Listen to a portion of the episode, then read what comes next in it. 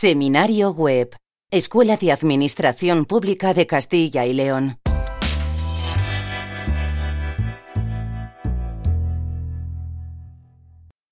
All right, so let's get started, everybody. Hi, welcome, buenos días, todo el mundo. Um, vamos a hablar hoy de, de phrasal verbs, no, de modal verbs, right? Los modal verbs que son muy difícil para todos, pero I'm going to explain it easily, okay? I understand that modal verbs, para mucha gente, modal, los verbos modales, um, es una cosa que es muy difícil de entender, pero en realidad no es tan difícil de usar. It's not so difficult, right? I mean, if you study, you can get it. It's all about understanding the context. Now, I hope that you are enjoying this from, from you know, wherever you are, that you are relaxed with the peace of mind to know that we're going to have a, a great time together, I promise. We're going to talk today um, about a number of things. First of all, we will spend some time on the modal verbs. Okay, we're going to look at how to build the modal verbs. We're going to look at um, you know when and and what they are, how to use them, when to use them, what are they. That's that's a big part of it. Um, then we will study specific phrasal verbs. So we're going to look at the traditional phrasal, uh, sorry, the traditional modal verbs. Sorry, sorry, modal verbs, and the traditional quasi-modal verbs as well. And if you think quasi-modal verbs, I've, I've never heard of that. Well, then, good news. This is going to be your favorite session.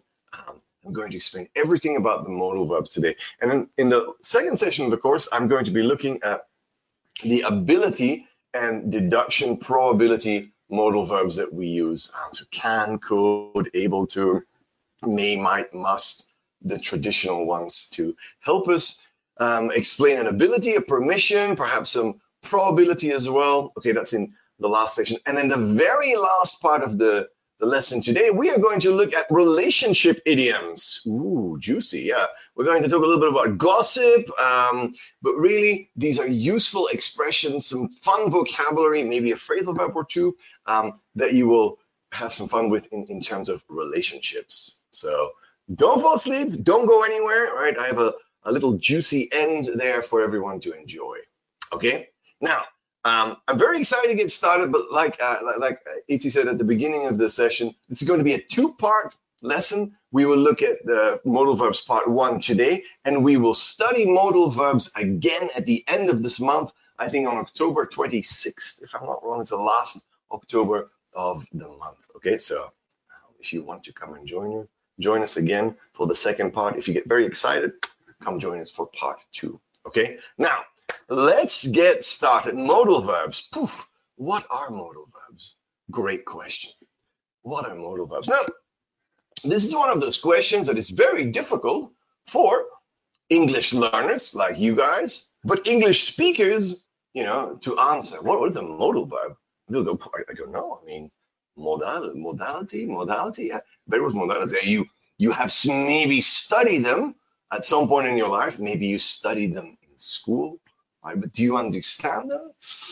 Ah, that's a difficult, a difficult question to answer. Now, um, in general, modal verbs are confusing because, of course, they don't have a direct translation in Spanish. Okay, so there is no word for word translation. What exists in English is not the same as what exists in Spanish. And so, uh, comparison is is difficult to make. We can translate, but we translate the idea not the exact word.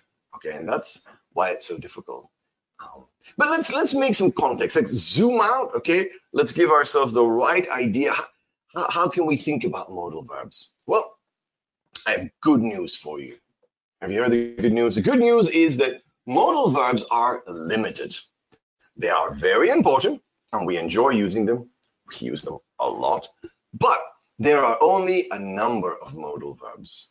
Okay, there are only a certain number of modal verbs. Today we will study how many. And we only have a, a totality of less than 15 modal verbs. Huh, that's great, right? Less than 15. Think about that in the context of the language. How many verbs are there in English? How many verbs are there in English? I don't know, right? Actually, I don't know either. I know that you don't know how many verbs there are in English, but I don't know how many verbs there are in English either. And that is because I'm pretty sure that nobody knows the exact number of verbs in English. How is that possible? Well, the answer there is, of course, to do with the fact that we don't know how many words there are in English in the whole language. So think about this. We don't know the totality of the language. How many, not verbs, how many words are there in, you know, the total English vocabulary? No one knows for certain. But estimates, okay, so what's the range, right? Estimates include something like 500 to 650,000 words. 500,000 is the conservative to 650,000 words. Oh my gosh, 650,000 words. Okay, people say that's a lot of words. Eh?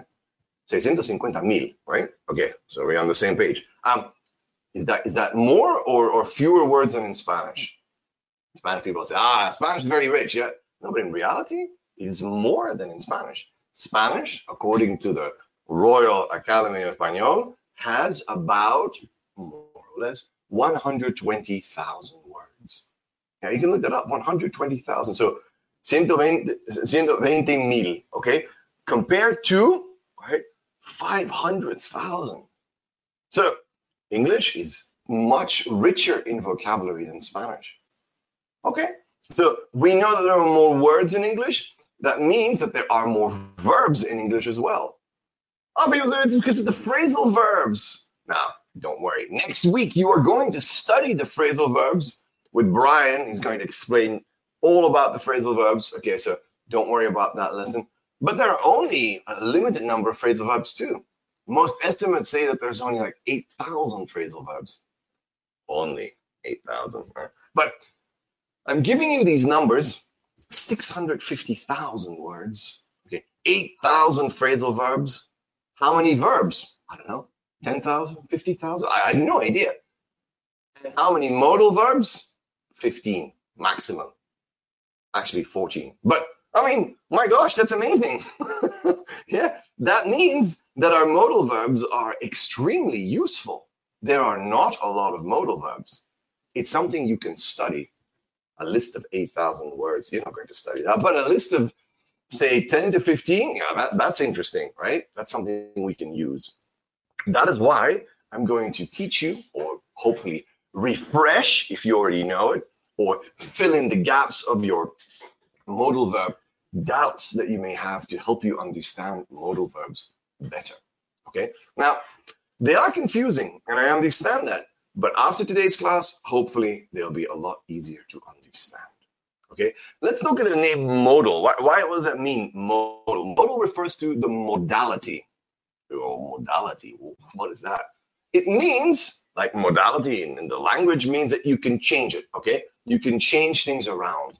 Um, that means that the modal verbs function, they function to change the meaning of the main verb. Okay? And that is what we are studying. What are modal verbs? Well, we know there are a limited number of them. Okay? But the most important thing to understand about modal verbs is that they are special, very special. There's a limited number, right? But they're special because of a number of reasons. Sometimes we call them modal verbs. Sometimes we call them modal auxiliary verbs. Sometimes we call them modal auxiliaries. Depending on the textbook and the course that you are doing, they may have a different name. But modal is always included, right? Because modal refers to modality. Now, modality verbs, modal verbs, right? They are used to give a meaning. Okay, and that's what it says here on the slide. So this is a, a very good definition it gives a function to the main verb. Okay, everyone knows what main verb means, right? So main verb, of course, is the, the general verb in the sentence. Um, and those are the normal verbs that you can see here, like work or play or visit, right? Um, I can say I work on Thursdays. That means that I work every Thursday, right? Easy. I work on Thursdays. Okay, good. If I say I work, that's a general main verb. But if I use a modal verb, any of the modal verbs, I can change the meaning of the sentence, okay? The function of the main verb changes. For example, I can use can. Can is a very good one, right? Can. I can work on Thursdays. Oh, interesting. Right, interesting. Because, of course, if I say I can work, now, now I'm giving an, an, an extra meaning to the, to the sentence, right? Okay, if I say I may work, it's oh may, I don't I don't know what may means. Don't worry, we're going to look at may together. We'll study it and we'll make sure you understand it. I may study.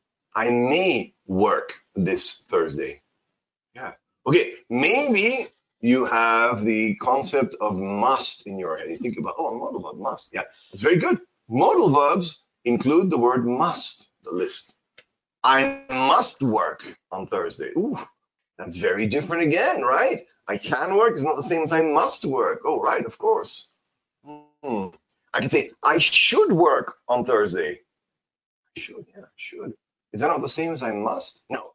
I must and I should is not the same. It's not the same at all. So we have different meanings to the same sentence, different meanings in terms of the modal verb.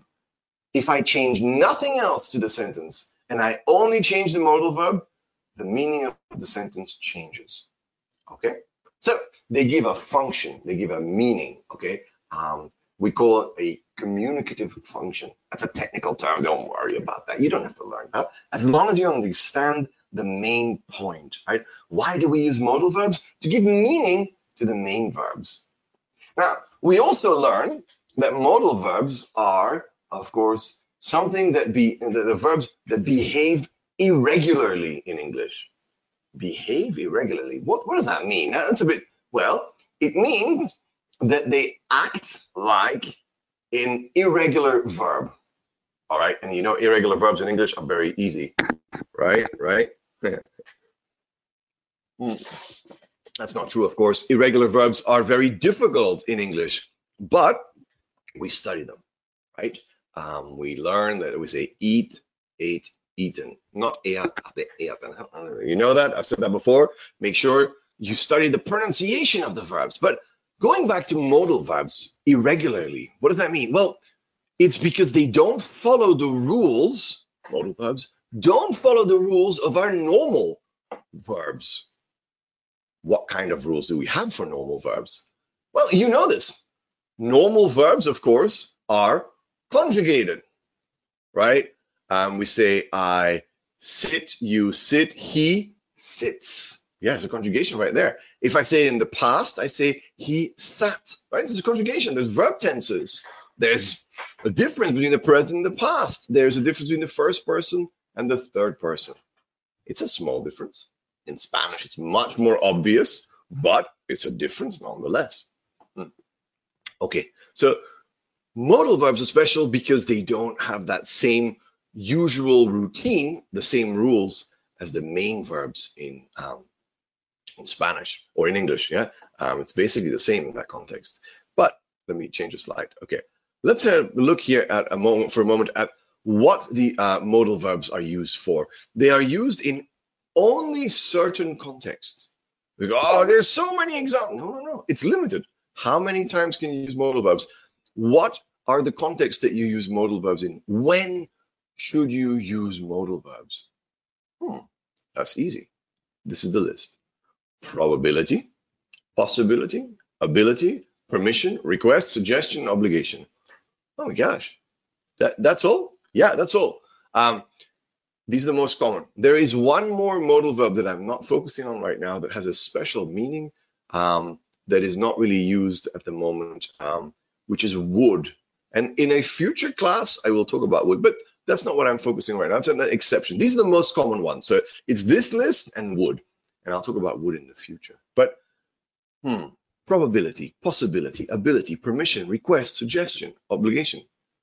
This means, of course, that we use the modal verbs to express the modality, the context, the function of probability.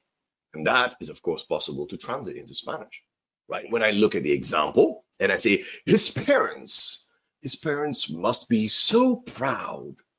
Okay, all right. What does that mean in Spanish? Eh? Sus padres deben estar muy orgullosos. Yeah, of course. In what context does that does that make sense? Well, in this case, probability. So we are talking about something that we we think is probable, right? And so um, we look at this example, we think, oh, maybe we are talking about what? Well, for example, a son, because it's his parents, right? A son has graduated from university. Oh man, look at that. The parents, they are so, they must be so proud. They must be so proud of their son, right? His parents' son must be, suggests that that is how it feels. Is it a certainty? No, it's a probability. I use must to indicate a probability. Okay, probability is one example. I can also use it for possibility, the modal verbs. And this case, the possibility phrasal verb, of course, a modal verb, not phrasal verb. I keep saying phrasal verb today. I mean modal verbs, right? So the possibility modal verb is might. Okay, judging by the weather, it might rain today. In fact, that's not true. I'm looking out my, my window here and it looks very nice. That's that's no longer true. Maybe next week, but okay, let's pretend for a moment. Let's imagine. Yeah. So judging by the weather, it might rain today. Now, okay, that means that judging by is the same as saying based on. Yeah. Um, so based on the weather, because the weather is maybe gray or cold, right? It might rain today. That's a possibility. 50 50. It might. Will it rain? I don't know. Maybe, maybe not. Depends. It might rain today. Puede que. Oh, yeah. Puede que llueva. Oh, wow, wow, wow. That's very different in Spanish. Because, of course, in Spanish, you don't say it might. You say puede que. Yeah, that's a different structure. Now, it's possible to translate to Spanish, but it's not exactly the same format of the sentence. And that's why these sentences are difficult. But okay, we're not going to go into details yet. Let's let's still look at the overview a little bit longer. We have modal verbs also for ability. Hmm, okay, ability. What, what does that mean? Well, she can speak three languages fluently. She can speak. Now, in my sentence, I am stressing, I stress the word can, right? She can speak three languages fluently. But maybe in a normal sentence, you don't want to stress can. We stress can usually if it's negative, okay? She can speak three languages fluently. Notice that when I say it now, she can speak, I don't stress the can. I don't say she can speak. I say she can speak. She can speak, right? So I go down and I focus on she and on speak. She can speak three languages fluently. The can, of course, refers to the ability in this case, right? Because three languages, yes, that's an ability, right? Puede, yeah, puede hablar, yeah. Tres idiomas, okay. Puede, okay, but look, puede hablar, puede que, in Spanish, you have can and might in both translations, and it's no different. How is that possible?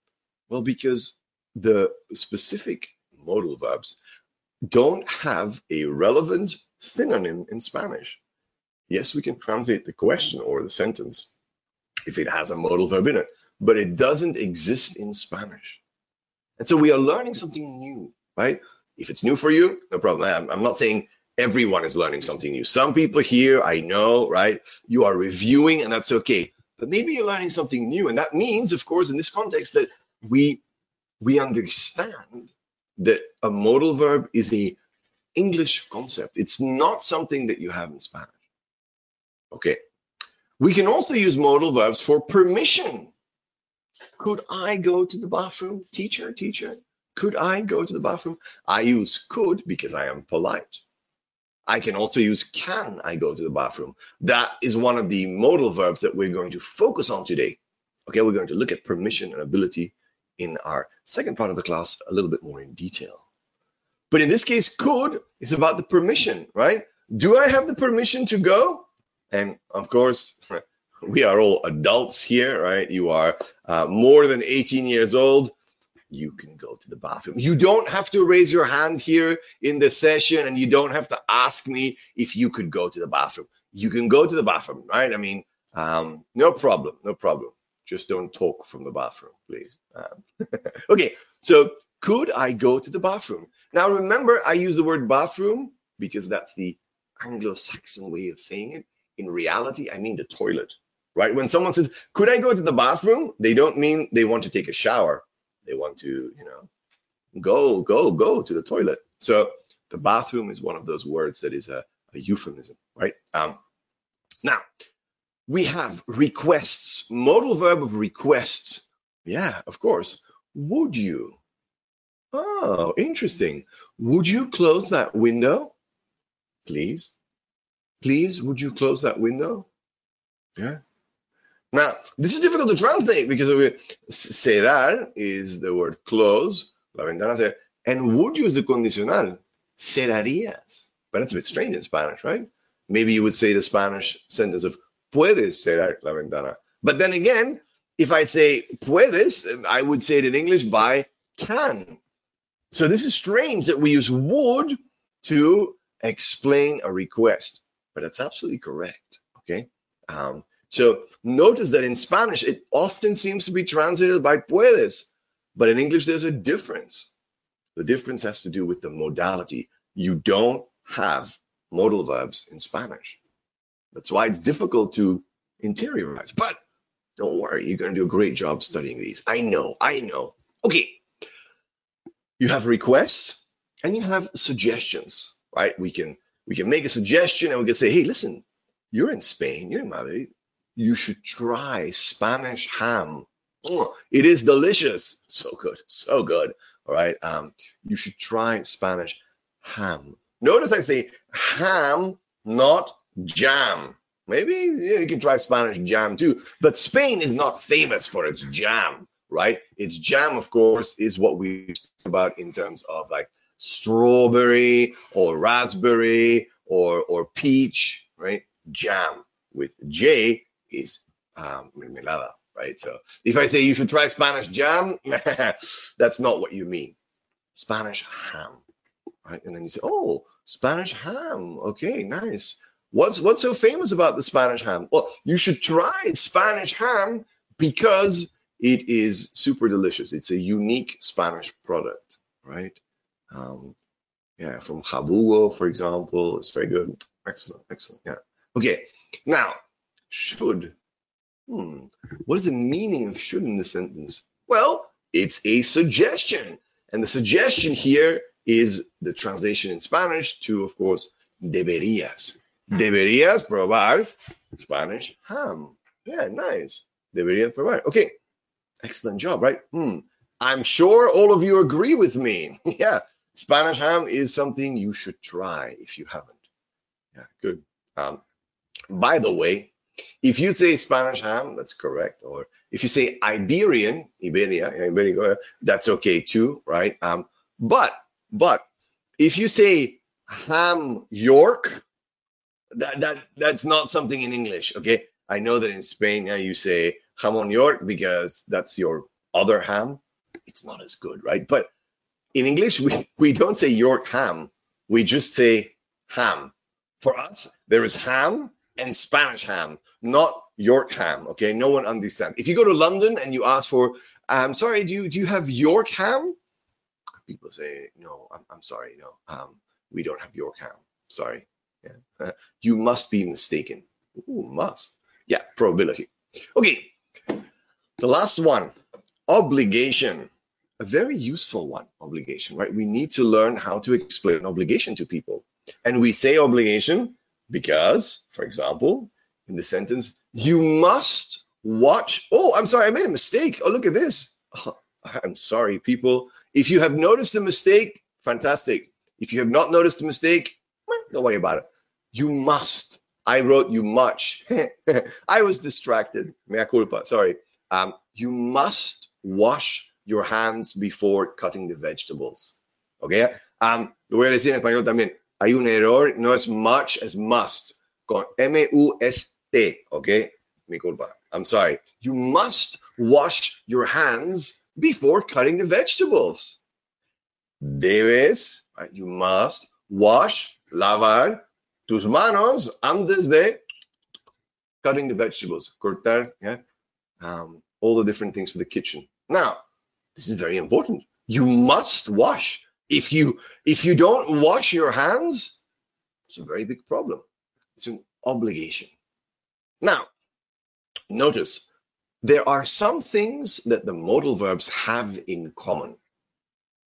Have you noticed? Have you seen the the pattern, By the padrón? Right? Have you seen the the rules that they have? Um, the rules are simple, very simple. Okay. Modal verbs are not simple, but using them is relatively simple, especially if you can think in English. So that means we have to stop thinking in Spanglish. Spanglish is terrible. We, we don't want to think in Spanglish, right? Yeah. Spanish? No, no, no, no, no. Um, you don't want to think in Spanish. You don't want to think in Spanglish. You want to think in English. How can we do this? Well, we use the rules. What rules? Two major rules. Can you remember two rules? Of course you can.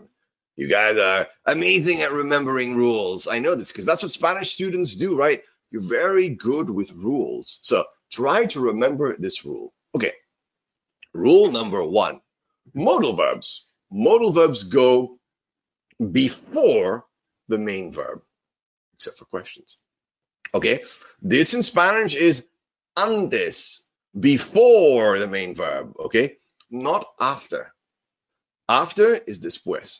Okay, so main verbs go before the main verb. Uh, modal verbs go before the main verb always, right? Because is that true? Yeah, yeah. Look, look at the previous slide. Okay, we're going to go back for a moment. His parents must be so proud. Must is before be. Yeah, judging by the weather. It might rain today. Might is before rain. Rain is the verb. She can speak three languages can before speak. Permission. Could I go? Oh, oh, what happened here? It's not before the verb. Nope. Why is it different with permission? Is permission special? No, no, it's not because of permission. It's because it's a question, right? If it's a question form, the format changes. That's that's the reason why both permission and request in this particular example are in a different order. Now, I can say, I could go to the bathroom if you want to make an affirmative sentence. It's a bit strange to say I could go, right? But it's possible. And I can say, um, you would close the window. Okay, that's a strange thing to say too, but grammatically, they are both possible. So if you put them in the affirmative, the rule is still true. You should try Spanish ham. We agreed of course. And we notice that should is also before try. And finally, you must wash your hands. Not much, remember, must. Yeah, debes, no mucho, that's my mistake. You must wash your hands before. Must, the modal verb, before wash. Of course. So our rule is obviously true. We have seen it here, okay? Um, that is the rule that we have to learn. That's number one. Rule number one we learn the main verb, right? We learn the, the, the main verb is here, and then before the main verb, we put the modal verb. Okay, good. Rule number two. Not a lot of rules, huh? This is easy. We we we like limited rules. Now, rule number two is also an easy rule, and it says that modal verbs always go with the bare infinitive. Hmm. What does that mean, the bare infinitive? Well, maybe you are looking it up right now and then maybe you can find out. But if you're not looking it up, let me explain. The bare infinitive, bare is an adjective and it means naked. Naked? Yeah, desnudo. Oof. Oh, no, no, no, no, no, no, that, not that, kind of naked. No, I mean the infinitivo, the infinitive without the to. That is what we call in English the bare infinitive, the naked infinitive. Okay? So the naked infinitive is the infinitive, the bare infinitive is the infinitive without the to. Sin el tu, yeah? To be or not to be, infinitive, yeah? Negative infinitive. But bare infinitive, be, not be, yeah? No to. That's the bare infinitive. Okay. Is that rule true? Are we going back? Is, is, that, is it still the bare infinitive? Yeah. If we go back, of course, we can see here that it's true. Look at the first example, and it's enough. Yeah. The first example, his parents must be so proud. Huh? Okay, must be. Not, if I look at be, notice the verb is in the in the what infinitive? In the bare infinitive, as you know, right? It's in the bare infinitive. It is not in the full infinitive because it's not with to. We don't say his parents must to be so proud. His parents must be so proud. To be in this is oh, awful, terrible. Yeah, we don't like that at all. Okay, no, it's horrible. So we don't say his parents must to be. His parents must be so proud. Okay, and how does so it's not in the to be, it's in the b. And of course, it's not a conjugated structure either. I don't say his parents, so the third person plural. His parents are. His parents must are. No, not his parents must are. His parents must be so proud. We don't conjugate it, right? We don't put a full infinitive. We put the bare infinitive. And I can see that same thing in the next part as well. Judging by the weather, it might, might the modal verb, rain. Notice, yeah, not to rain, it might to rain. No, that's wrong, not might to rain. It might rain. And also, yeah, it might rain, not third person of rain, it rains normally, right? So, but I don't say it might rains. No, it might rain. No S. Yeah, no S. It might rain today. So that is helpful, right? Notice in this case, we make it a little bit easier on ourselves. It might rain. We don't have to worry about the conjugations based on the subject because, you know, we have, we don't have to worry about that. And we don't have to worry about using the full infinitive. We use the bare infinitive. And the last example I'm going to use is this, right? So she can speak, not she can speaks. Right? Right? You notice, of course, that there's no S. Why not? because it is used with the bare infinitive.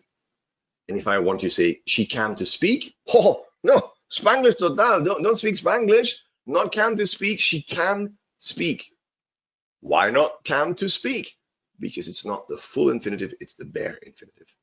So, in summary, and the rest is true for the same sentences if you go down them, um, two rules verbs go, modal verbs go before the main verb, which we have seen, right? We have seen, and modal verbs always go with the bare infinitive.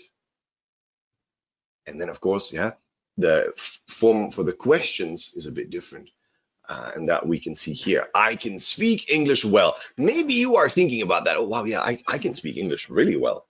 I believe you, especially after doing this course with us for a year. Mm, your English has improved a lot. So I can speak English well. Maybe you're going to tell your friends. Now, when your friends or your family asks, they will say, Oh, can she speak English well? Yes, she can speak English really well. Notice that when I have the question, I change what? Well, the subject and the modal verb. They are the two parts that are changed. She can, can she, right? Can she speak English well? And remember, of course, that that is necessary.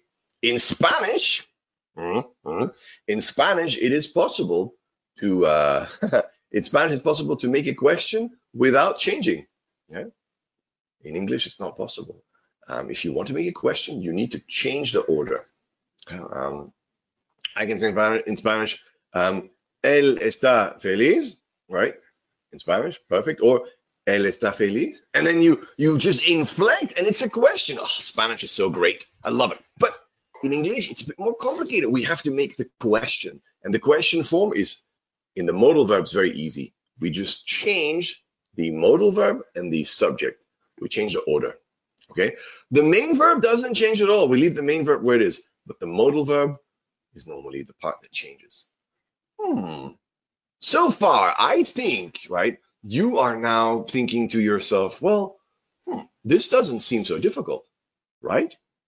That's right. Many people are nervous or uncomfortable with with um with with with, with modal verbs, but in reality, the rules are not so difficult, right? The difficulty is thinking in English, but using the rules, no. The problem is, like I said, many people want to use Spanish rules. You want to think in Spanish, and that is a mistake. Be careful. Anyway, so we have looked at so far, right, the general overview of modal verbs. We have looked at when to use modal verbs with the different um, different modalities, right? Obligation and suggestion on the previous slide, and we have looked at how to make them. But we have a few more like explanations as well. It's not always the simple um, the simple infinitive, right? So the, the bare infinitive. Sometimes we can use the present continuous or even the present perfect continuous. Yeah, that's a little bit higher level, um, and that's okay. That's why we're here, right? To to improve our skill set. And that means that sometimes after a modal verb, yeah, you still have your bare infinitive, right? Um, with the present continuous, and you say, I should go, okay, or I should be going. Now, in this case, you use the verb be in the bare infinitive, not to be, I should be. And then you use the ing form of the main verb. I should be going. I should be staying. Right now, what should you be doing? Um, en este momento, ¿qué deberíamos estar haciendo? Well, you should be paying attention. You should be maybe taking notes. You should be listening carefully. Okay, you should be doing something. Now, to be doing something, right, is not wrong, but if you say it with the present continuous, um, it's more detailed, right? But it's just as correct to say, I should go, I should do, I should stay. Okay, all of those are correct. Those are general statement. I should be refers to something you have to do right now.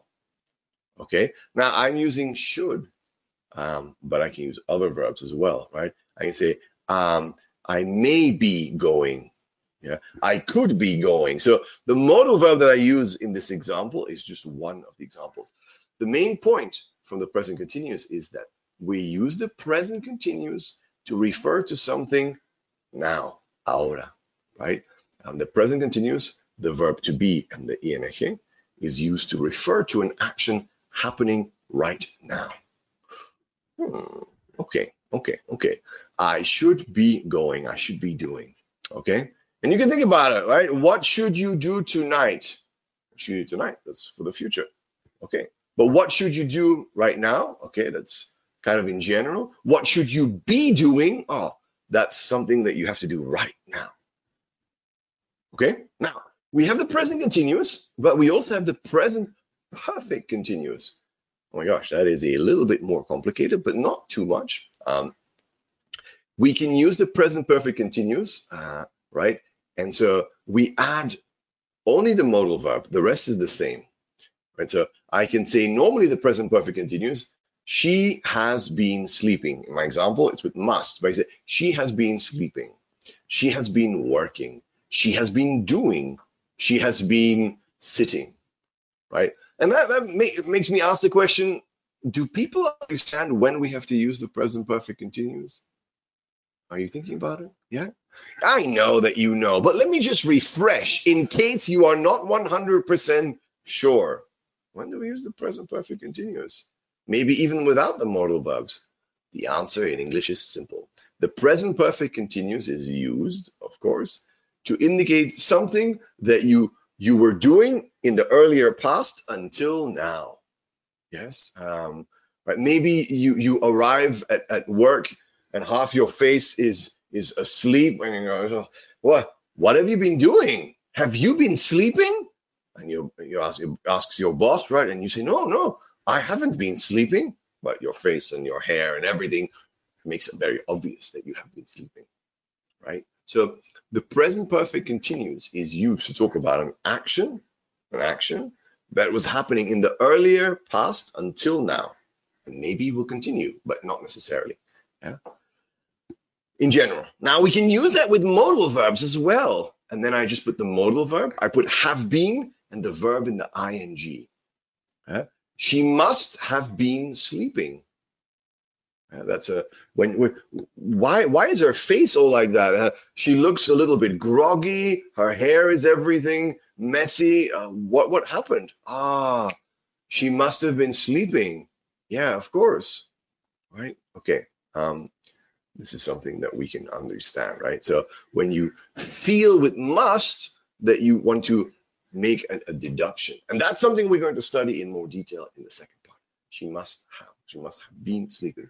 Um, good. A deduction that you've made using must and present perfect continuous. Now, we can also use other modal verbs. I gave you the example of must, but you can use the example of, say, should as well. Um, where are the children? Um, the children are in the kitchen. Wait, have they been in the kitchen the whole time? I thought they were in bed. Yeah. They, they should have been sleeping. Why are they in the kitchen?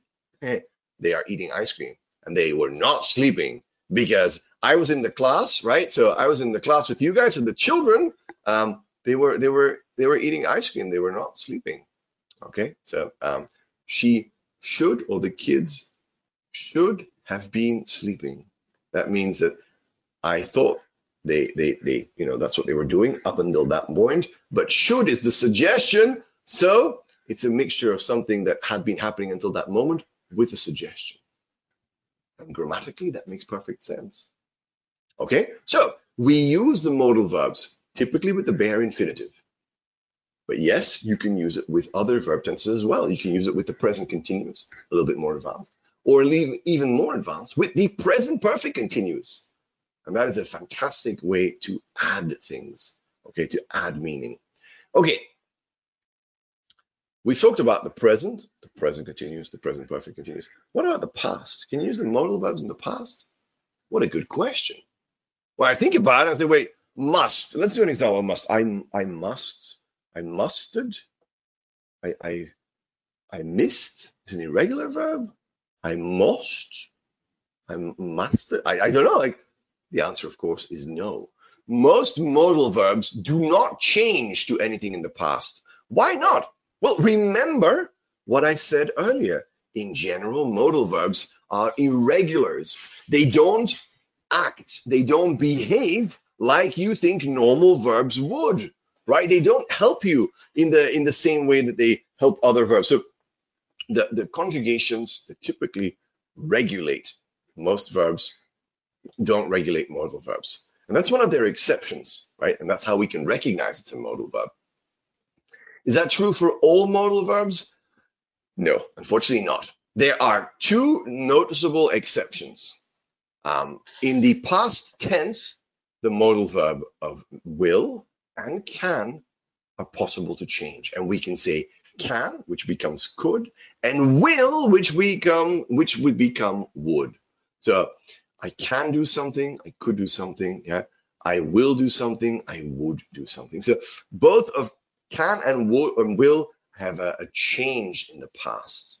Okay, um, so these are the exceptions, and of course we don't we don't really have to worry too much about the others because the others don't have a clear past tense.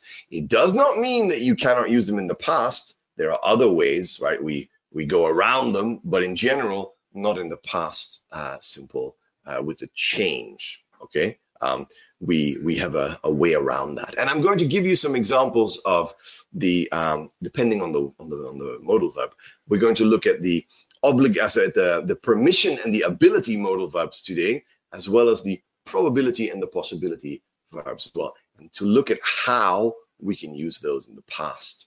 Okay, but very important and maybe a good rule as well. We do not ever, we never use the modal verbs in the past perfect or the past perfect continuous. What is the example of the past perfect? We say, well, past perfect. What is that? In English, we say the past perfect. It's a better name because in Spanish, you say the pluscuamperfectum. Pluscuamperfectum. It sounds like a, a, a Roman legion, you know, like a, a novel by Santiago Posteguillo, like it's pluscuamperfectum.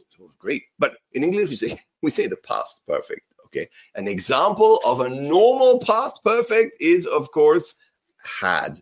I had finished my lunch by the time our classes started. had finished. Había terminado, right? The past perfect. Okay, so we do not use the past perfect with modal verbs. That's easier, right? That, that leaves at least one part of the grammar that we don't have to worry about. Okay.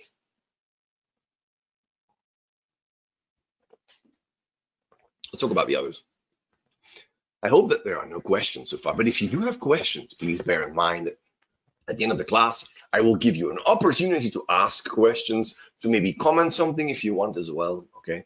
Um, there will be a moment for you to to share your thoughts, to ask questions, to any anything that you can think of. Okay, I want you guys to have this be very very clear uh, because modal verbs are not difficult. It's just changing your chip, right? The the mental chip from Spanish on and English. So Spanish off and English on. That's the important part that I I want you to to remember. Okay, let's have a look at the next part. Um, so it's all good and well. We've talked about modal verbs now for a while, all right? Modal verbs, okay. We have, um, and I, I spoke about numbers, right? I said uh, more than 10. Why did I say more than 10?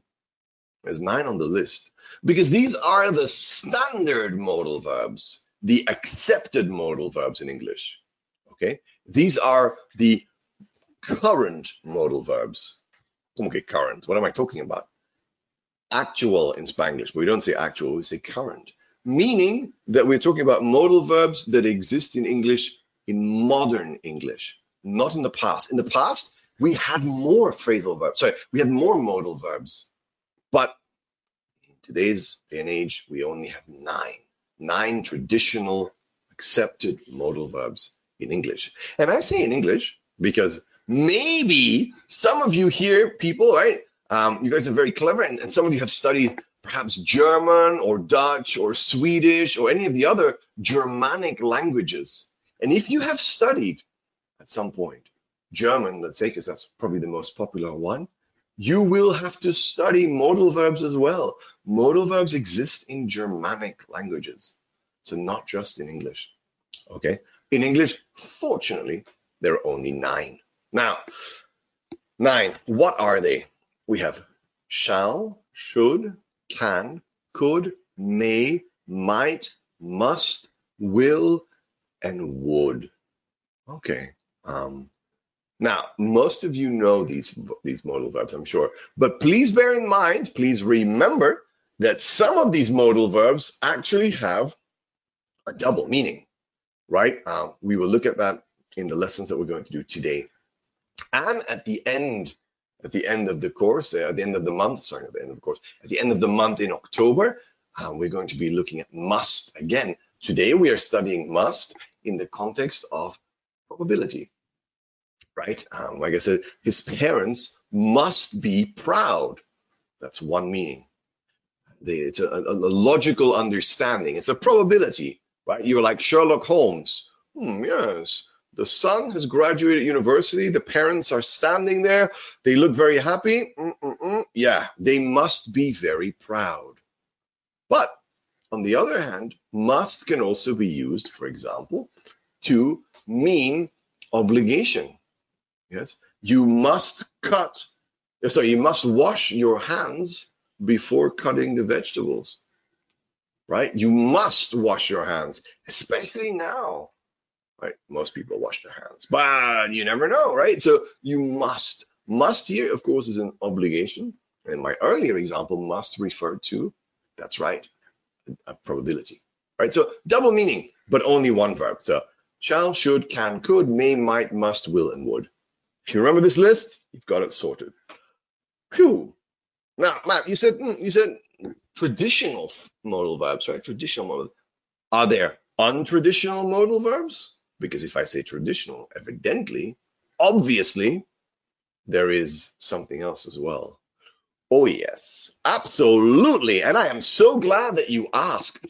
Now, with traditional modal verbs explained, or at least, you know, the general idea, we also need to consider that perhaps there are some modal verbs in English that are not traditional. We call those quasi-modal. and I always like that because I hear quasi-modal and I think of Quasimodo, right? Quasi-modal, Quasimodo. It's it's basically the same thing. Unfortunately, I am not going to be talking about the Hunchback of the Notre Dame, the famous story. Um, that's uh, maybe more more fun to talk about than quasi-modal verbs, but um, in general, the verb is the same idea. Yes, so quasi-modal verbs that are a little bit different. Okay, modal verbs are a little bit different. They are the examples here: ought to, need to, has to or have to, and had better. Those are the common examples of quasi-modals. quasi-modal, quasi-modal, right? um, they are the examples of quasi-modal verbs. What are quasi-modal verbs and why are they quasi? Why are they not the traditional modal verbs? What's the difference? Well, first of all, let's look at how they are similar and then we will look at how they are different. They are similar because, of course, they are both auxiliary verbs, helping verbs. Yeah, both normal modal verbs, the traditional ones, the ones from the previous slide, and quasi-modal verbs are auxiliary verbs. We said that before, right? The earlier. And what do they do? That's the same thing as well. Why do we use them? To express modality, traditionally and quasi-modals. Okay, so both modal verb groups use the same thing. They express modality. What is modality? Well, remember, that could be an attitude, an opinion, right? Subjective. And typically it includes possibility, necessity, contingency, ob obligation, all the things that I've just said earlier in my class. Okay. Now, sometimes people don't say quasi-modal because they don't want to speak about, you know, the Disney movie or they don't want to start singing the songs from the Disney movie. And instead, they are often called semi-modal Okay, semi, quasi, it's the same thing. Okay. Um, and the four quasi-modal verbs or the four semi-modal verbs are called ought to, need to, has to, and have better. So we see that they are similar to the traditional modal verbs. So how are they different? Similar because yeah, they're auxiliary modal verbs. They they do the same thing as modal verbs. What's what's the difference? Well, hopefully you have already guessed it or you have realized it by looking at the slide. Difference number one. Well, remember the rules of the normal modal verbs, the traditional modal verbs? They go with the bare infinitive. Remember the bare infinitive. The quasi-modal verbs go with to. Oh, yeah. So if I say you should be careful, deberías estar, yeah, deberías tener cuidado. Um, you should be, right? You should be in English, not have. We have a bit different, but you should be. If I want to say that same thing with the word ought to, and ought to is the same as should, okay, the same meaning. You ought to be careful. Ought to be. Notice that ought is with the full infinitive. The to is included. Right? You ought to be careful. You should be careful. You ought to be careful. The ought to is a bit different because it has a to in there. The same is true for need, right? Um, I can say you have, um, so you must be careful. You need be careful. You need be careful? No, you need to be careful. Oh, look at that. Yeah. Need to in this context is the same meaning as must. It's an obligation.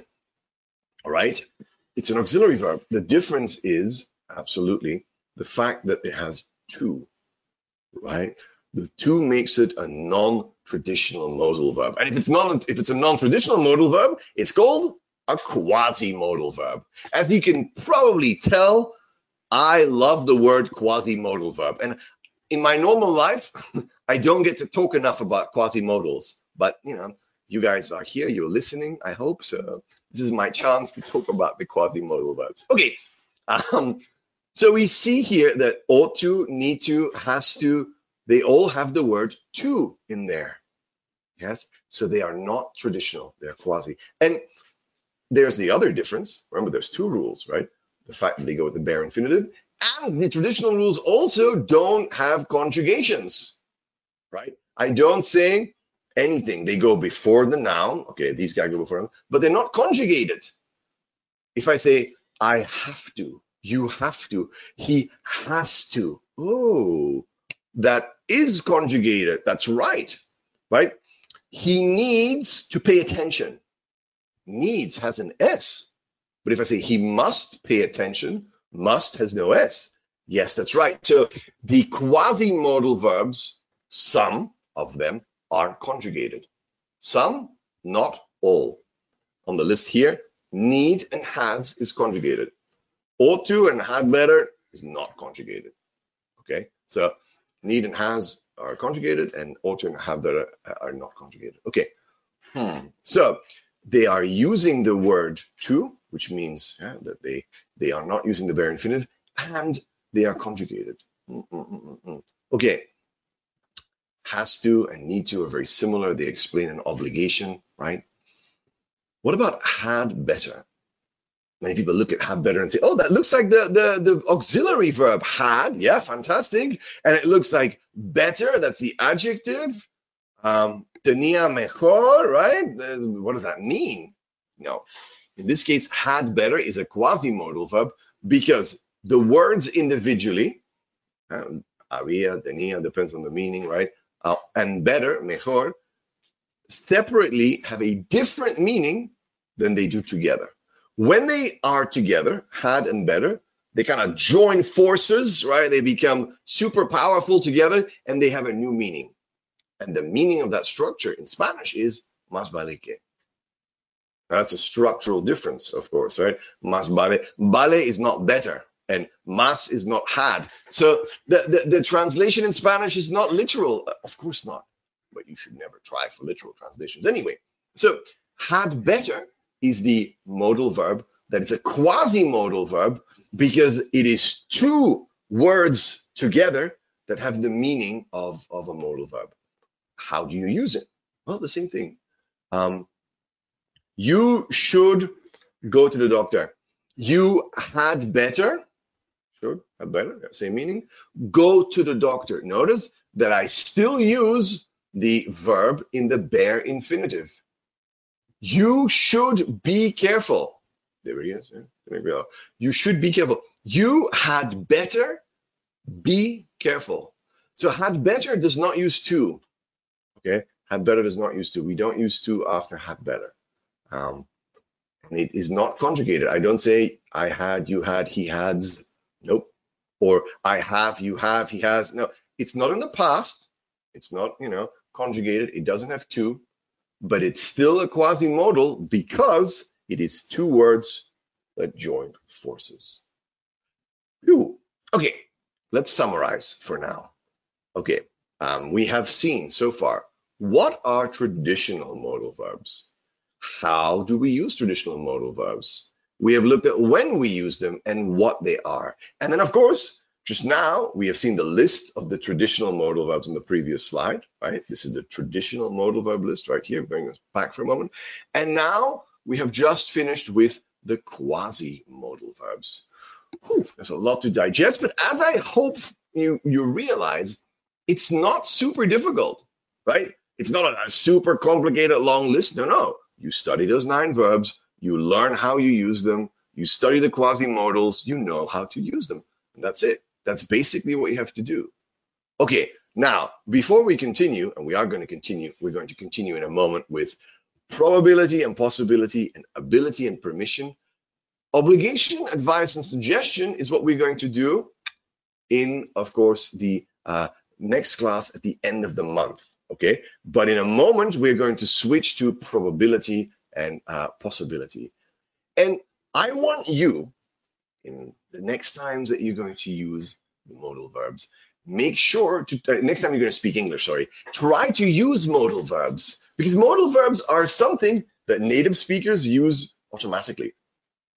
In Spanish, I know when people think in Spanish and then they speak English, they try to avoid, yeah, uh, avoid, evitar, right? You you say, oh no, but I, I I can avoid the modal verb.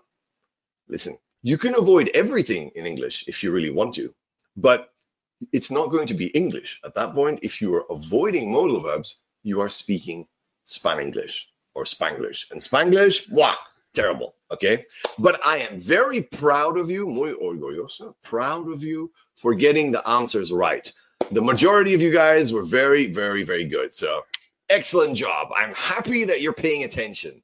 Okay, so as I said before, we're going to talk about probability and possibility, okay, and um, ability and permission. Those are the main two things, okay? Um, obligation and advice is what we will do on October 26th. Okay, ability and permission. We have two structures to use. The first one is a real modal verb, can, okay? And can, of course, is a very useful modal verb. I say, can I take the file home? Yeah, can I can I take the file home? Or I can speak three languages. Or I'm sorry, I, I can't see him. Okay. Notice, of course, that these are the three different structures that you can use the word can in. Can is used for ability and for permission. And you can see it here. It is used very easily in the normal structure with the subject, I, then the modal verb, can, and then you have the main verb, speak. Well, you know that because we study that. I can speak three languages. Fantastic, right? That's the affirmative. What about the question? Well, as we know, the question is the opposite. Can I take the file home? That's uh, obviously it's the same thing, but now we reverse the order. Okay. And finally, what about the negative? Well, it's easy to we do the contraction, right? So we we contract um, and we say I can't, right? Or I can't, depending on the pronunciation that you have. Both are correct. I can't or I can't see him. Notice, of course, that in this case, it's not a permission thing, it's an ability thing. So, can, essentially, is used for both permission and ability. Can I take the file home? Is a permission thing. It's not an ability thing. I can speak three languages. That's an ability. I can't see him. That's ability as well. Right? So depending on what you use, uh, the sentence that you say, maybe you can use can as an ability or as a permission. They exist both. Okay, what about able to? Because able to, that doesn't look like a modal verb. That's true. But we often learn able to and can together. And yes, even though able to is not technically a modal verb, it is often learned together with the concept of ability and permission. Okay, um, so let's look at the structure here. We have able, which of course is an, adjective, which is why we use it with the verb to be. I am sorry. Yeah. I am not able to respond. Yeah. Lo siento, no estoy capaz, no, no, no puedo, if you want, you can translate as no puedo responder. Okay. In this case, I'm not able to. It's an uh, a permission thing or an ability thing. In this case, of course, it's an ability thing, right? It's like I'm not able. It's the habilidad, right? So you're not sure. Yeah, okay. Is he able to read the text? Is he able to read the text? No, he's in the back. Yeah? es capaz de, uh, okay, is he, is able, tiene la habilidad, so can he read the text is the same thing. Is he able to read the text from the back because he's he's got you know, very very small letters. Um, now, is he able to read the text? Here we can see, of course, that is he is the the change of the he and the is, and then we have able and the infinitive, right? So it's a nice easy structure, and the negative, the positive, they're, they're very similarly used to the, the can modal verb. Able to and can, so what's the difference? Well, in most cases, they're identical. And people say can or people say able to. Able to is typically, typically considered more formal. Yes, I'm sorry, I can't respond. I'm sorry, I'm not able to respond. Yeah, it's a little bit more formal. So if you want to speak more formally, you can use able to. In the present simple, because of course there are also the tenses in the past and that's where could is interesting um, could is normally used to talk about ability um, or about permission in the past um, yeah so i can see we're going to look at the three examples that we had a moment ago on the slide we can see it in the in the, the present in the in the present on the right hand on the left hand side and we can see it in the past on the right hand side so if we look at the left-hand side, we can see, I can't see very well right now, right?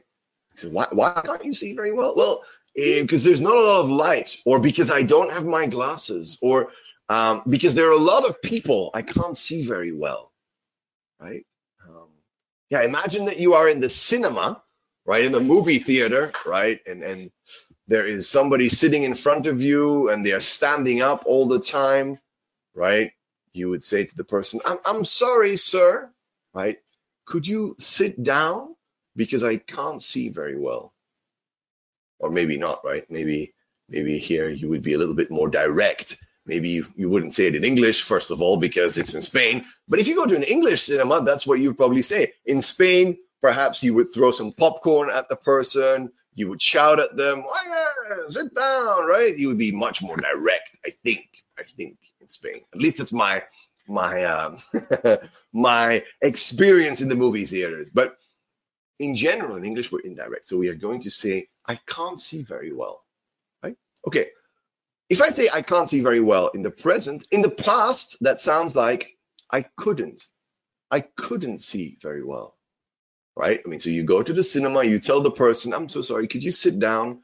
I, I can't see very well. All right. And the person is very rude and they don't want to sit down and they're constantly standing up and it's a disaster. And then afterwards, you go to your um, um, um, you you go to your friend's house, right, and say, "Hey, how was your movie? Oh, I was okay, but I, I couldn't see very well." right? In general, right? So the, the movie was difficult because you weren't able, you didn't have the ability to see very well because there was a distraction or somebody walking in front of the screen. I couldn't. Can't in the past, in the present, yes, and couldn't in the past. Can't, couldn't. We looked at that. Can, could, right? And in the negative, it's the same. I can speak English. Yeah, I am blessed. I can speak English. You can speak English too. But when we speak about my grandfather, yeah, a long, long time ago, he could speak German. Now, could, of course, refers to an ability in the past. Uh, can, ability now, could, an ability in the past. Nice and easy. The rules are still the same. Notice, yeah? We still have could, we, we still have speak. I don't say could to speak. Same rule, right? I'm able, yeah, I'm able, I was able. It's the same thing. Finish my work early, right? I'm able, was able. We see here that that is the same thing. But remember, able to is used as an expression of a permission or an ability, but really the main verbs are can and could, can't and couldn't. Those are the ones that explain the ability as a modal verb. Now, what is the difference, right? I mean, you speak about can, could, what should we use? Well, if you want to avoid using Spanglish, you should remember three rules. Okay, can and could are the most common. Oh, nice, easy rule. Okay, we can use that. Can and could are the most common. Awesome, excellent. Okay, number two, can and could are only used in the past and the present. We've spoken about the past, we've spoken about the present. What do I mean? Well, what happens if I want to use um, the future. What about the future? Yeah, we've talked about the present, we've talked about the past. What about the future? Well, um, yeah, so in Spanish you can say podré, right? You can use poder, the, the, the puedo, podré, and podrás. And yeah, of course. And say, oh, wait, wait, that's a good question. Do I use the word will? Because the word will is used for the future. Will can? Will could? Well, that's not right. That's not possible. Exactly. Will is not used with can and could. That's wrong. We only use can and could in the past and in the present. If you want to use the future, if you're interested now, you should be using able to.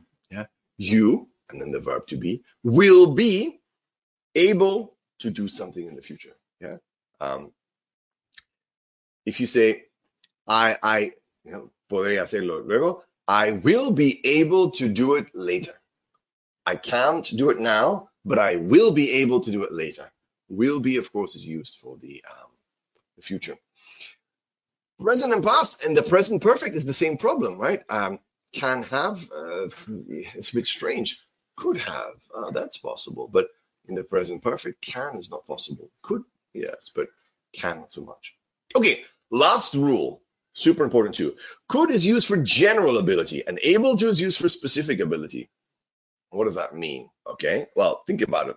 Um, especially in the past. In the present, it's very similar. In the past, it, that's a very applicable rule. So when I was young, um, when I was say eight years old, I couldn't read very well, right? When I had to do reading, it took me a long time to do the reading. When, oh, maybe seven, I don't know, eight, seven, yeah, I couldn't read, okay? But I, I could speak, I could do mathematics, I could do science, right? I had an ability for everything. Good, all right. Um, this is for general ability, in this case, in the past, right? So I, I could do these things.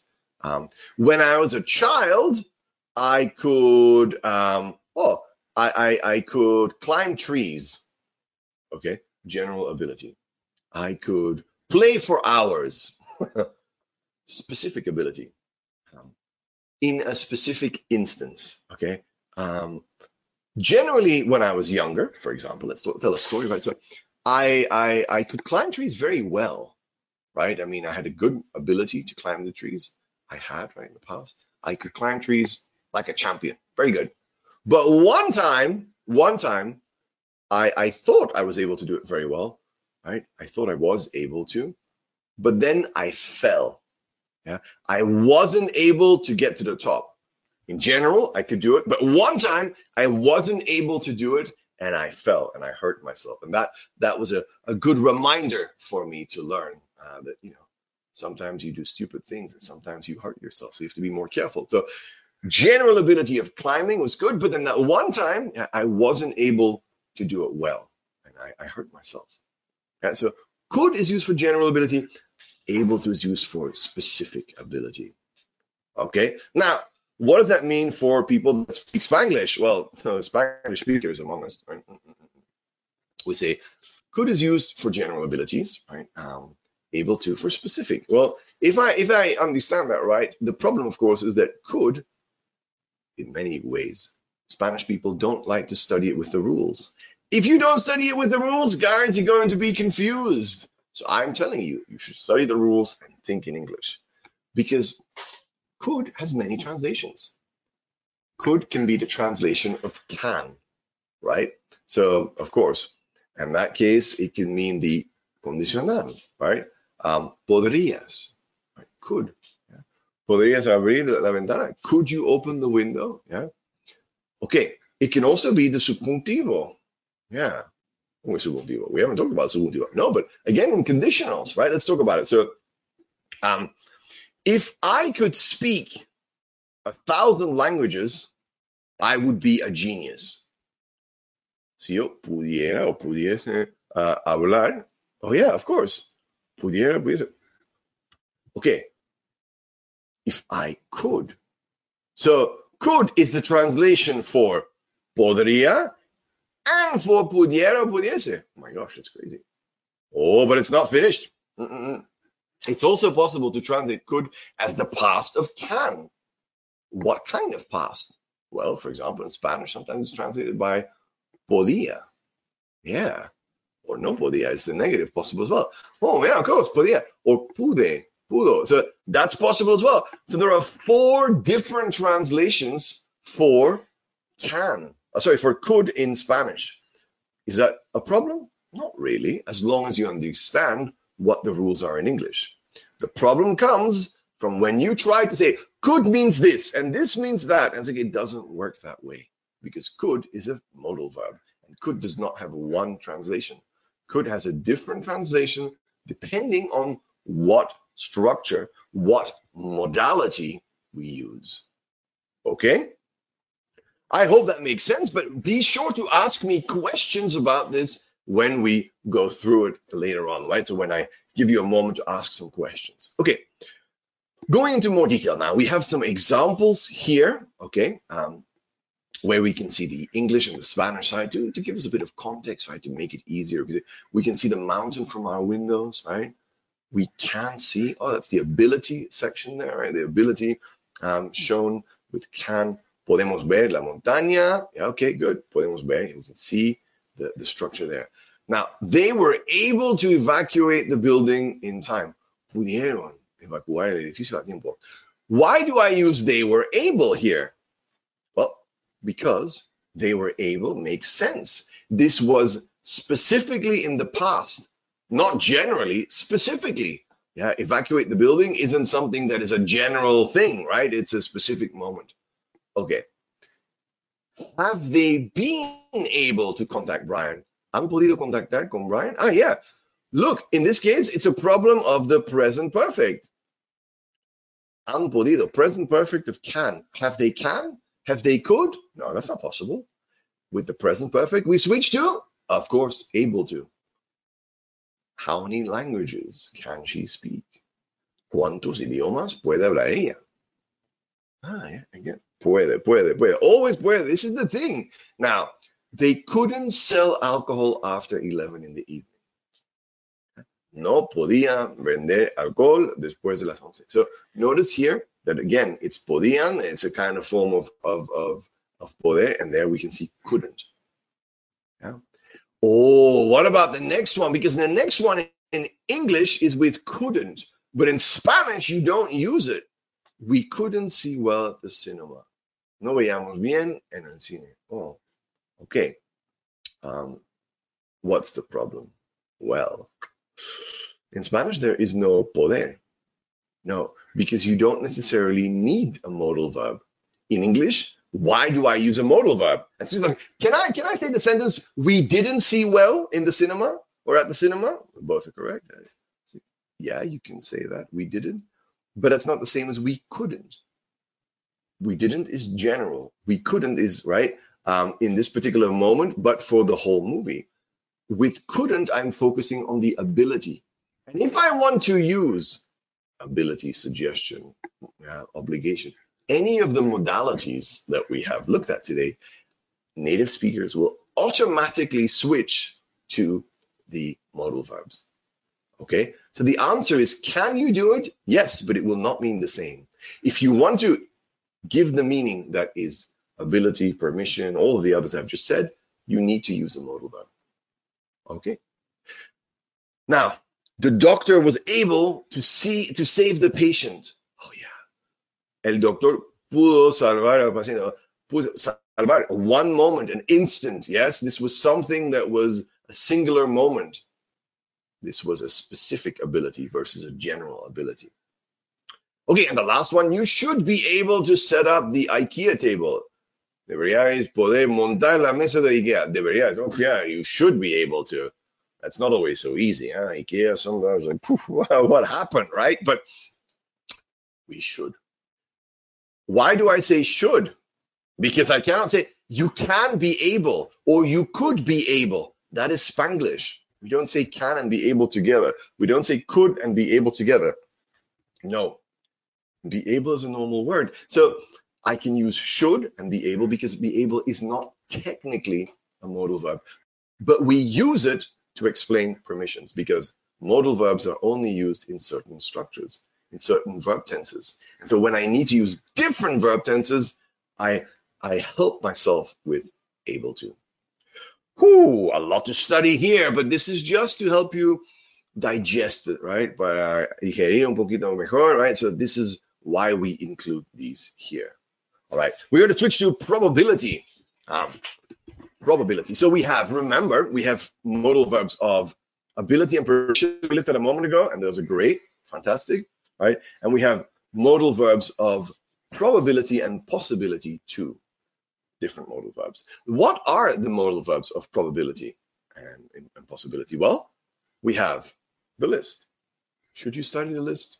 Probably, probably, right? It's the same modal verbs that we looked at uh, earlier, but now we see them with both the positive and the negatives. And so it's the same thing, and slightly different uh, meaning. But must, could, may, might, must not, couldn't, and can't. That's the rule. It's easy, right? That's something you sit down, you study, maybe you do some exercises or something, right? Um, now, must, could, may, might. Okay. Must do something. Okay. When you use the modal verb must, you know how to do it because we studied it, right? You use the modal verb and then the main verb. You don't say to because that's one of the rules, right? And you don't conjugate it. So he must be bum bum bum. Okay.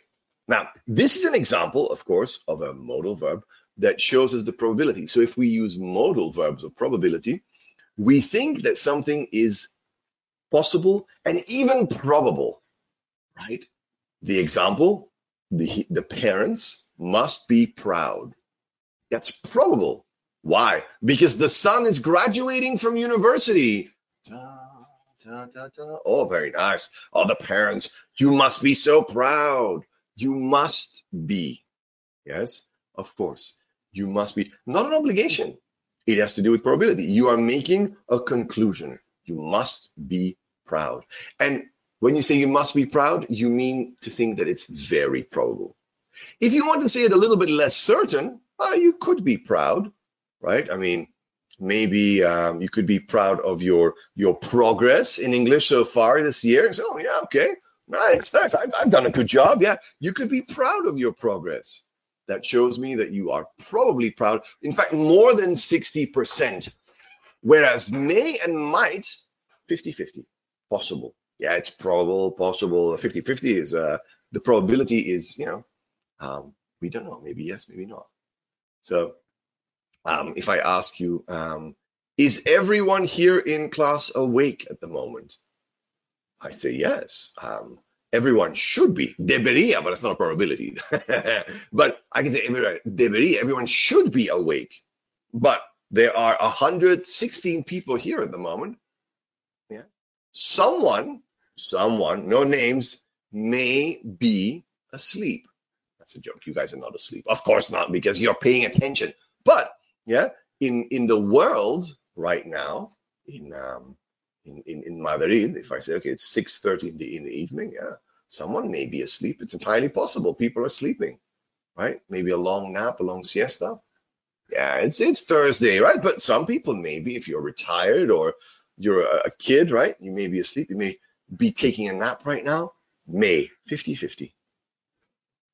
Must, very probable. Could, uh, probably more than 60. And may and might. People go, is the difference between may and might? Is it different? No, it's the same. And we're going to look at that in a moment, okay? I have a specific answer for you if you are not sure about the difference between may and might. Study that in a moment. In the meantime, let's look at what happens when it's improbable, improbable, okay? Then we have must not, we have couldn't and can't. A couple of things. When you use must not, please be careful must not is never together. Now, sometimes people say, I'm going to contract it. No, in this case, if you are speaking about the modal verb of probability, we do not contract. We do not contract must not. Okay. We leave it separate. Okay. Must not is always separate.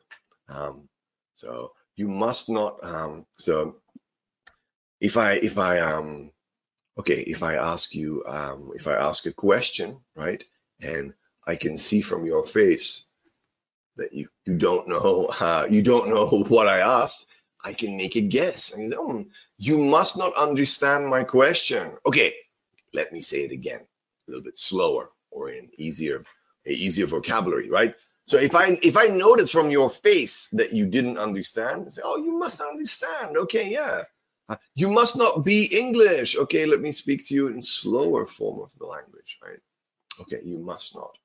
Never together. Mustn't is a different meaning. So we don't use mustn't, we use must not. What about couldn't?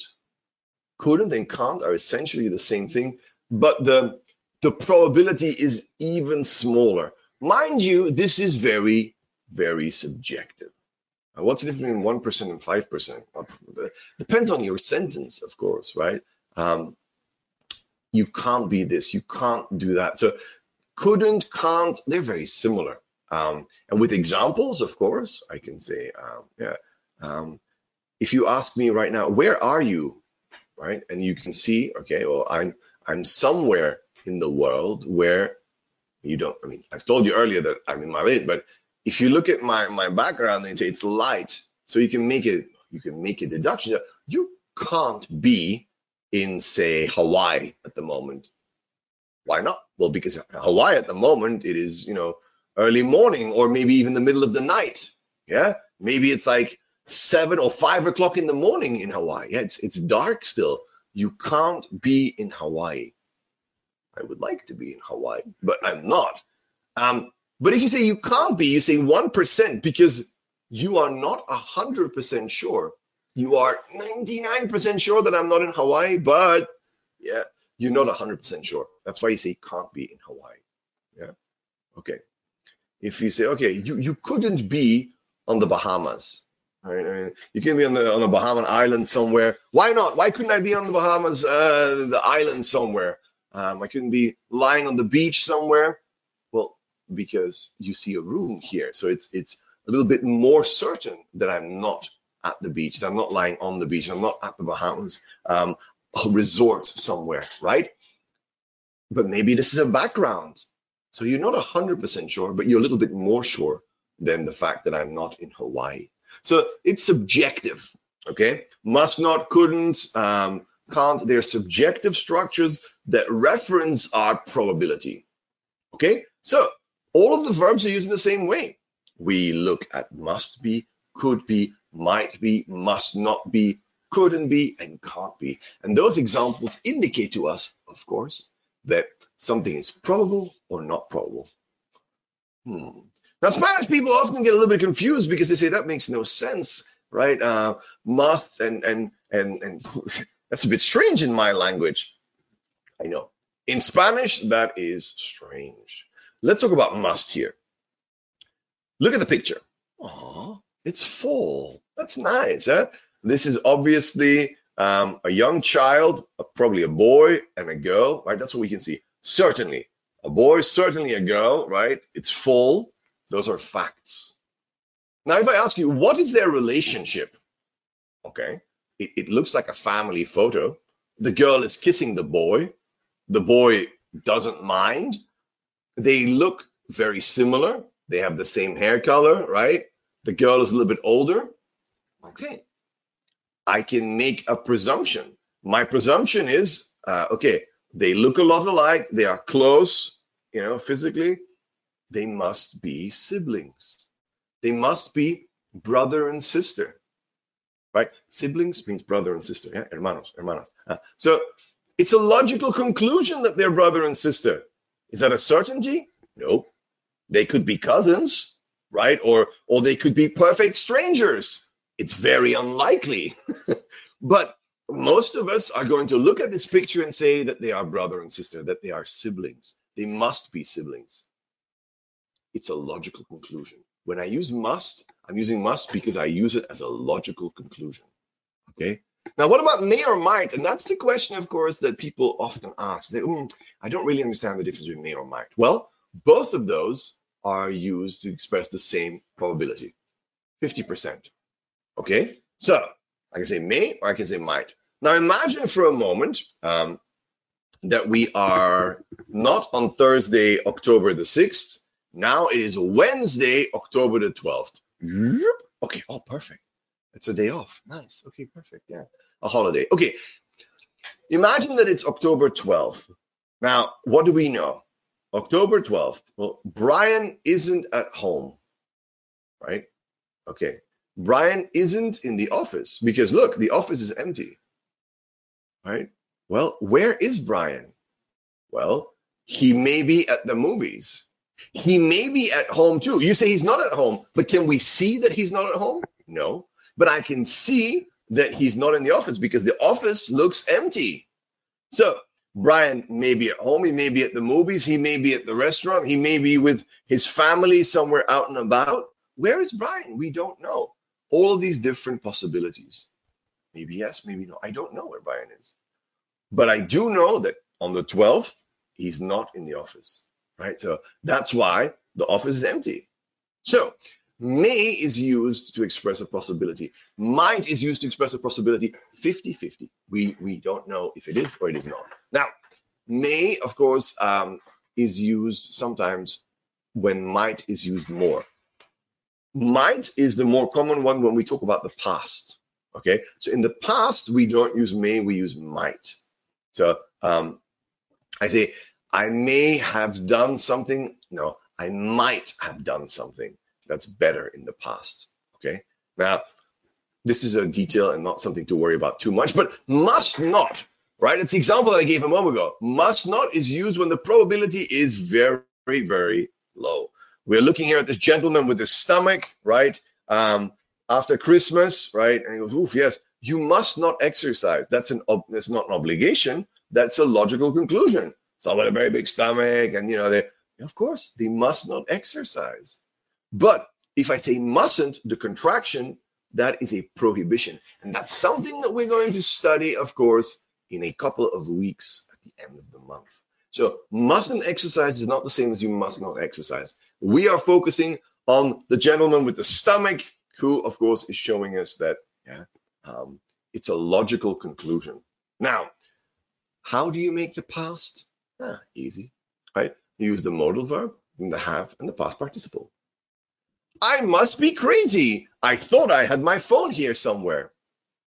And then I look for it, and wait, there's my phone. What happened? Yeah, I must have been crazy in the past. No longer in the past. How do you make the probability in the past? Super easy. Use must, could, may, might, whatever the modal verb is, and then use have been. Must have been, must have had, must have arrived. Have and the past participle. Nice and easy. Okay. You could have a fever. Yeah, a lot of people have a fever right now, right? It's the beginning of the school year. Lots of children are spreading the germs. You could have a fever. All right. Maybe you tell me, oh, uh, two weeks ago I felt really bad. I had a headache. Um, I had I had uh, some bad feelings inside my stomach. Oh, you could have had a fever in the past, right? Um, he may arrive late. Maybe he's going to arrive in five minutes. Maybe he's going to arrive on time. He may arrive late. It's possible too. And um, now, if I speak about the meeting that started earlier today, we are, you know, uh, we are having class for maybe an hour and a half right now. But if I speak about the beginning of class, I can say, hmm, um, Fulanito, he might have arrived late because I couldn't see him come into class, right? he might have arrived late.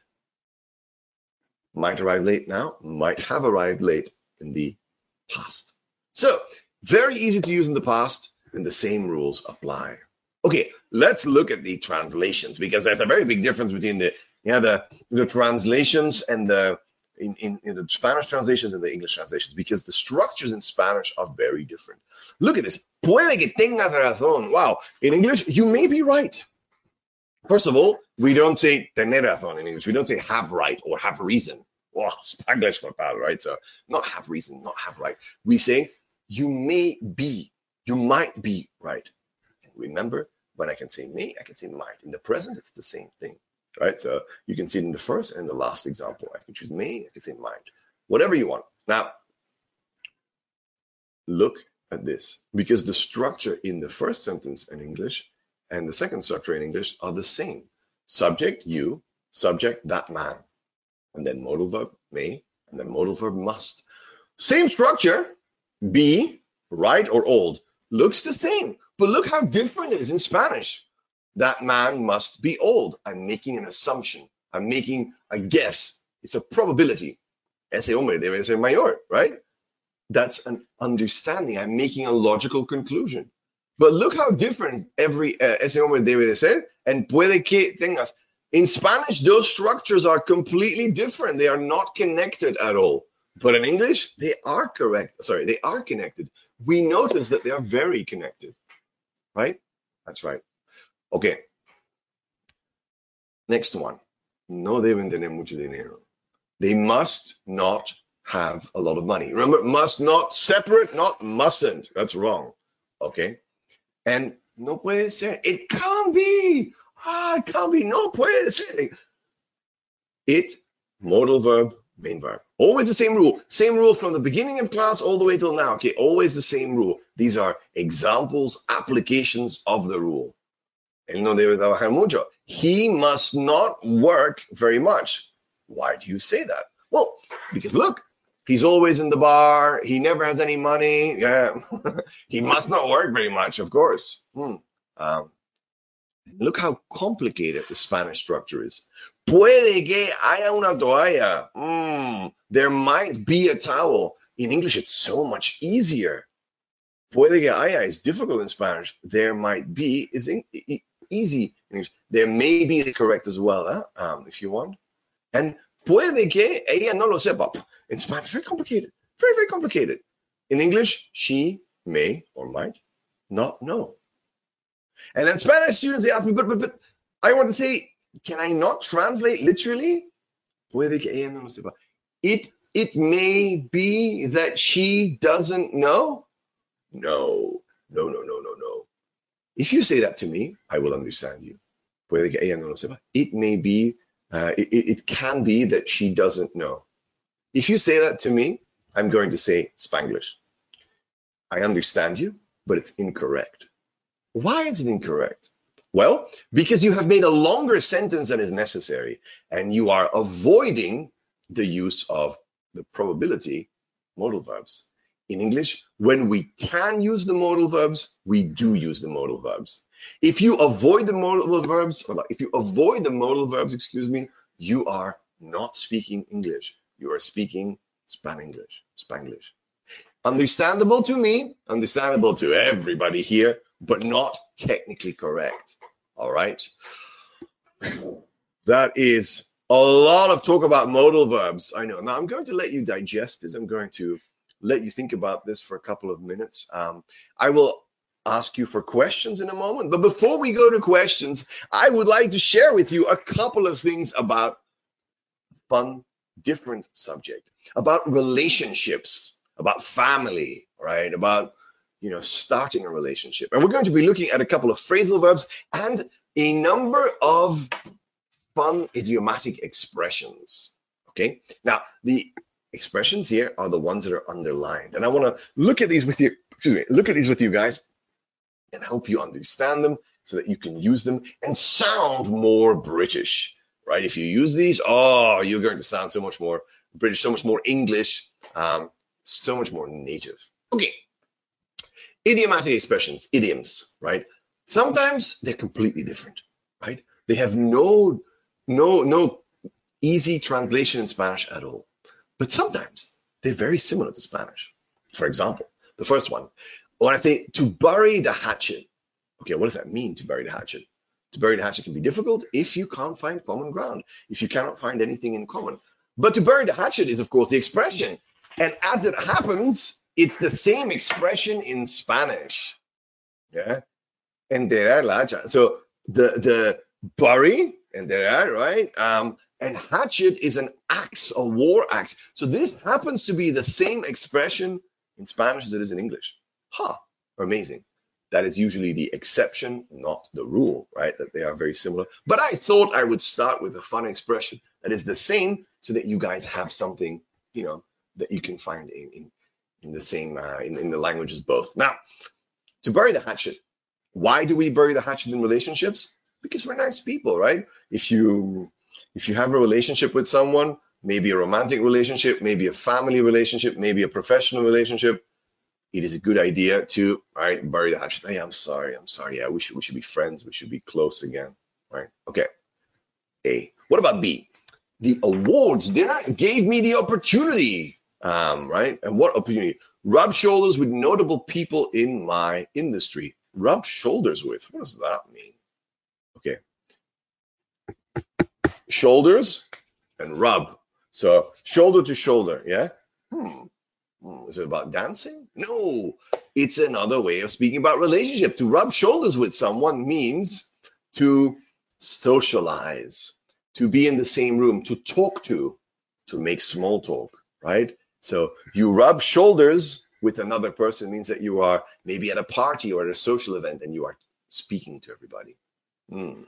Okay, so we, in the pandemic, most of us, we missed the opportunity yeah, of rubbing shoulders with people. We, we, we, we wanted to be close. We wanted to be physical. We wanted to socialize in a fun way, but that wasn't possible. But now it is possible again, and we love it. Okay, the next one, C, my boss breathing down my neck okay, my boss, of course, everyone knows what my boss is, breathing down my neck, breathing.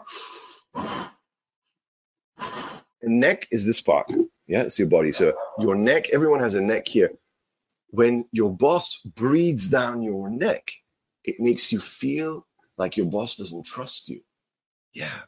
To breathe down your neck means, of course, to micromanage, right? When someone breathes down your neck, they are supervising you very carefully, right? It's a kind of relationship that is not very trustworthy because, I mean, now the boss doesn't trust you. Maybe your boss breathes down your neck, or maybe you have a very nice boss. And you know, the boss is saying, Oh, you do what you do. I trust you. I believe in you. But if you constantly have a boss that is, you know, checking up on you, maybe he or she is breathing down your neck. Hmm. Okay, good expression to learn. Okay, what other expressions have I got for you? Well, we can say to be attached at the hip. Attached, connected at the hip. The hip, of course, another body part. The hip is the leg, the top part of the leg. Okay. Um, so to be attached to the hip means that you are together, right? Now, not necessarily romantically. All right, you guys are probably thinking, ah, oh, the hip, ah, the cadera, ah, connected at the cadera. no, no, no, not necessarily. It could be, but really it means that you are close. So you could be attached at the hip with your friends, with your family members. Okay, doesn't have to mean romantic. But okay, don't worry. We're going to talk about romance in a moment. Okay, so the sentence is they have been attached to the hip since working on the UK project last year. Fantastic. Okay, and the last one Brian and I go back years. What does that mean?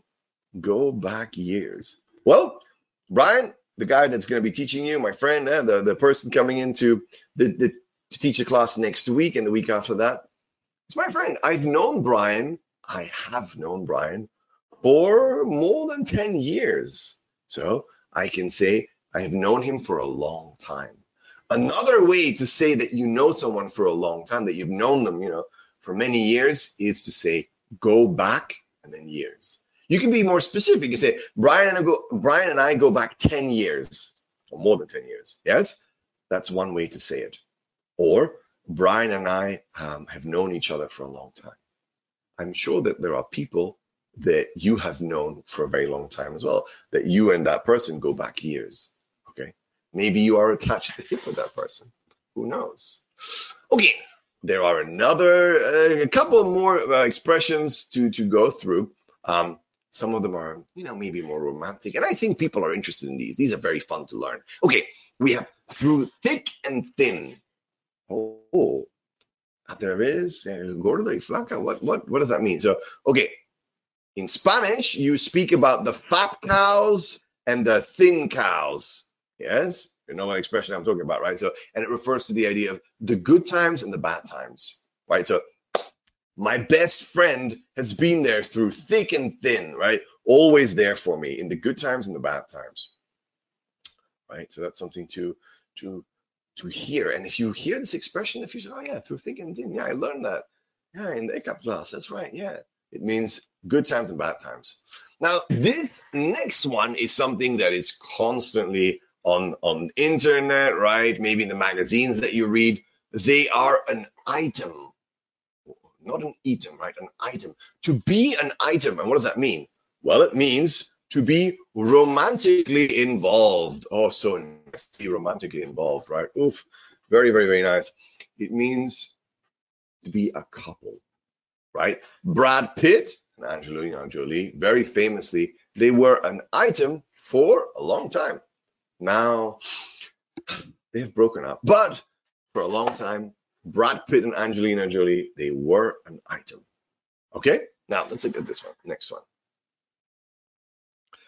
These are a number of phrasal verbs. I am warming you up for phrasal verb class next week. Next week, you're going to do a fun list of phrasal verbs with my colleague Brian. Um, but I thought we should talk a little bit more about relationships. And one good way to talk about relationships is through phrasal verbs because we love to talk about relationships, right? Everyone is uh, very, very happy when we talk about other people. But, okay, hmm, the other thing, of course, is that when we talk about generally normal English, like relationships or or family, we don't use formal English. So normally we use phrasal verbs. That's why they're so common in, in contexts like family or, or relationships. Okay, let's make sure we understand what all of these mean. And we have here fall out, and that is to have a fight with someone. So when I was younger, my brother and I, we often fell out. We often had a conflict, right? Um, good. And look at the last one on the on the, the the bottom right, yeah, in the bottom right corner, we have make up. That's the opposite. We can have first you fall out, you have a fight, you have a conflict with someone, and afterwards you make up. You say, I'm sorry, I'm sorry. You bury the hatchet. Remember? Yeah, from earlier. Yeah. So you make up after you fall out. At least that's what you're supposed to, right? Not everybody does, but I, I'm, I'm you know, I definitely try to. Um, we, at least we, we hope we can. Now, sometimes in relationship, you have to give somebody space, right? Sorry, I'm, I'm going to back off. I'm going to give you some space, right? To to back off.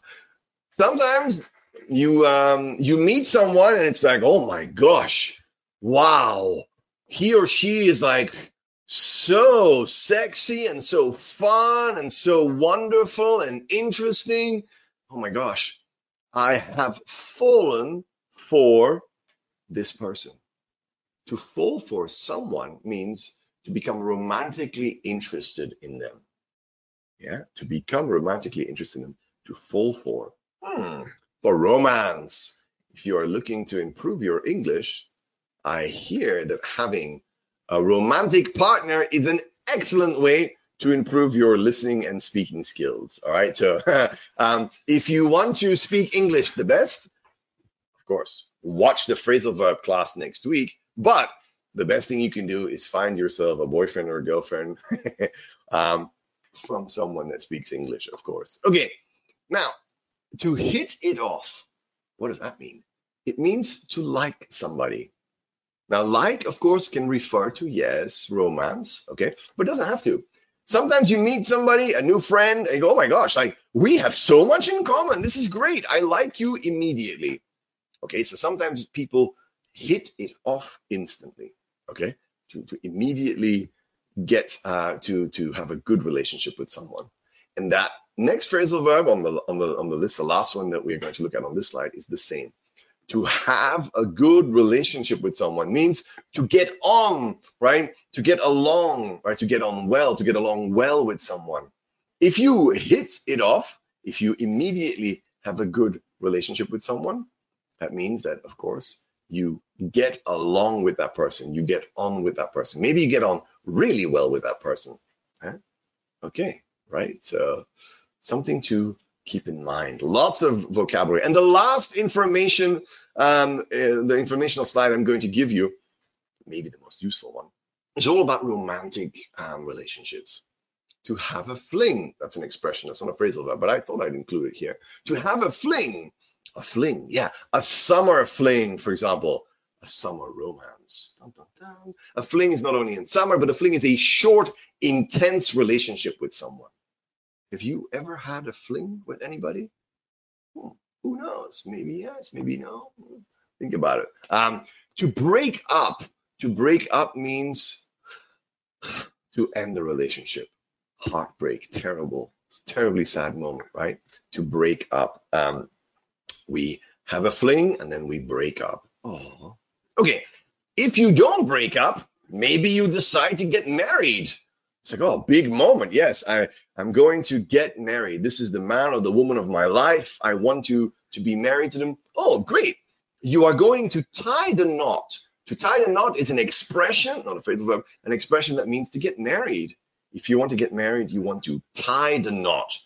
You have to ask them, right? But that's the the, the meaning to I. Um, and if you have tied the knot, or you're going to tie the knot, that means that you've been in a relationship for a while. But the beginning of your relationship, usually the scariest part, it means uh, it, it's usually the part where you ask someone out.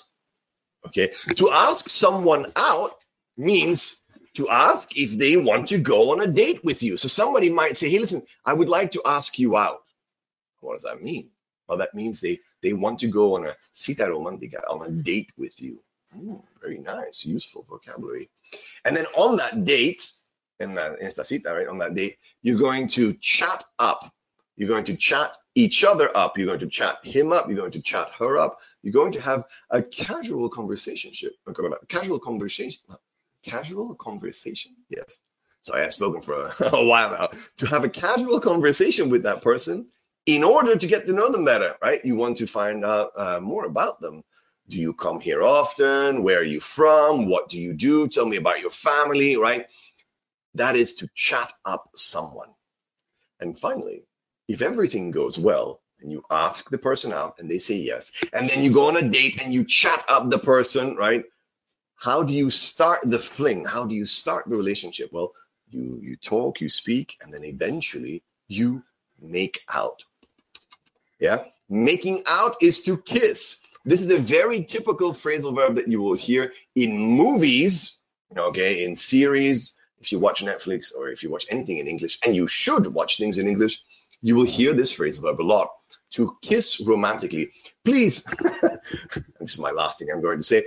Make sure you understand that to kiss is not the same as to kiss romantically, right? Yes, I kiss my grandmother, but I don't make out with my grandmother, okay? Making out is what you do romantically. All right, that's uh, that's my last thing. So, guys, this is my relationship vocabulary, uh, the phrasal verbs, the idioms. I hope you found it useful. I hope you understood the information I've shared about my modal verb theory and the examples. Gracias, Matías. Ha sido un placer, como siempre, escucharte. Hemos aprendido un montón. Y nada, nos vemos en otro seminario. Que tengas buena tarde y muy buenas tardes a todos. Y ya si no nos vemos hasta el próximo jueves, que paséis un muy feliz día de fiesta, el 12. Así que nada, Matías, a disfrutarlo. Gracias. Hasta luego. Adiós.